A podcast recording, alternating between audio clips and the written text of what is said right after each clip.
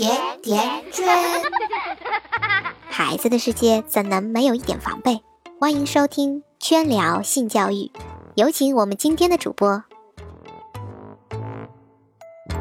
大家好，我是今天的主播静川，这里是甜甜圈伐木类。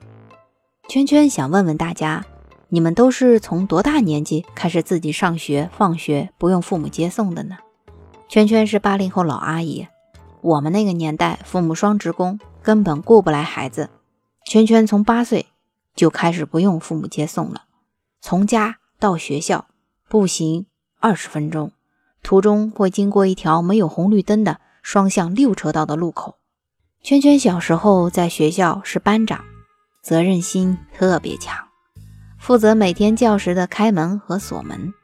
为了不影响广大师生正常的学习生活，那圈圈。每天都是第一个来，最后一个走。早上六点半就从家里出发了。东北的冬天，早上六点半那还是乌漆嘛黑的。晚上放学也是万家灯火了。那一条路，圈圈走了五年。这五年里，跟多少危险擦肩而过，想想都后怕。有一次早上刚下过小雪，趁着路灯，雪面。泛着微微的蓝光，路上有零星的行人在匆匆的赶路。圈圈背着书包，大步流星的走在熟悉的路上。突然，一个声音：“哎，小姑娘！”圈圈循声望过去，一个老伯模样的人站在一棵树下，朝圈圈招着手，环顾了四周，没看见其他小姑娘，就指了指自己。老伯说。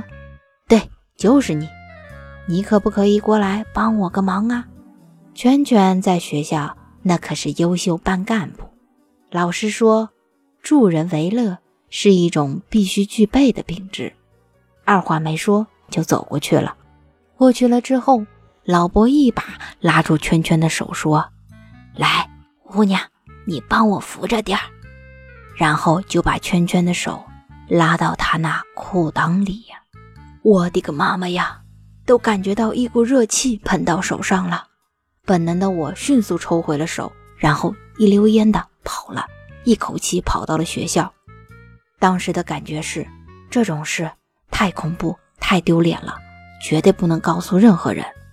还有一次，走在放学的路上，忽然有一辆轿车靠了过来，慢慢走在我身边。开始我还没在意，然后。车窗摇下来，里面的人问：“小姑娘，几点了？”我看了下表，刚要回头答答，却看到车窗里这个人下半身是全裸的。我的妈呀！我又一次扭头跑掉了。圈圈家附近有一所卫生学校，这所学校百分之九十都是女学生呢。有一次从这里路过，透过学校的围栏。就看到一群青春靓丽的女生在操场嬉戏，然后在围栏外面很不起眼的角落里，站着一个猥琐大叔，他裤子脱了一半，在那里打。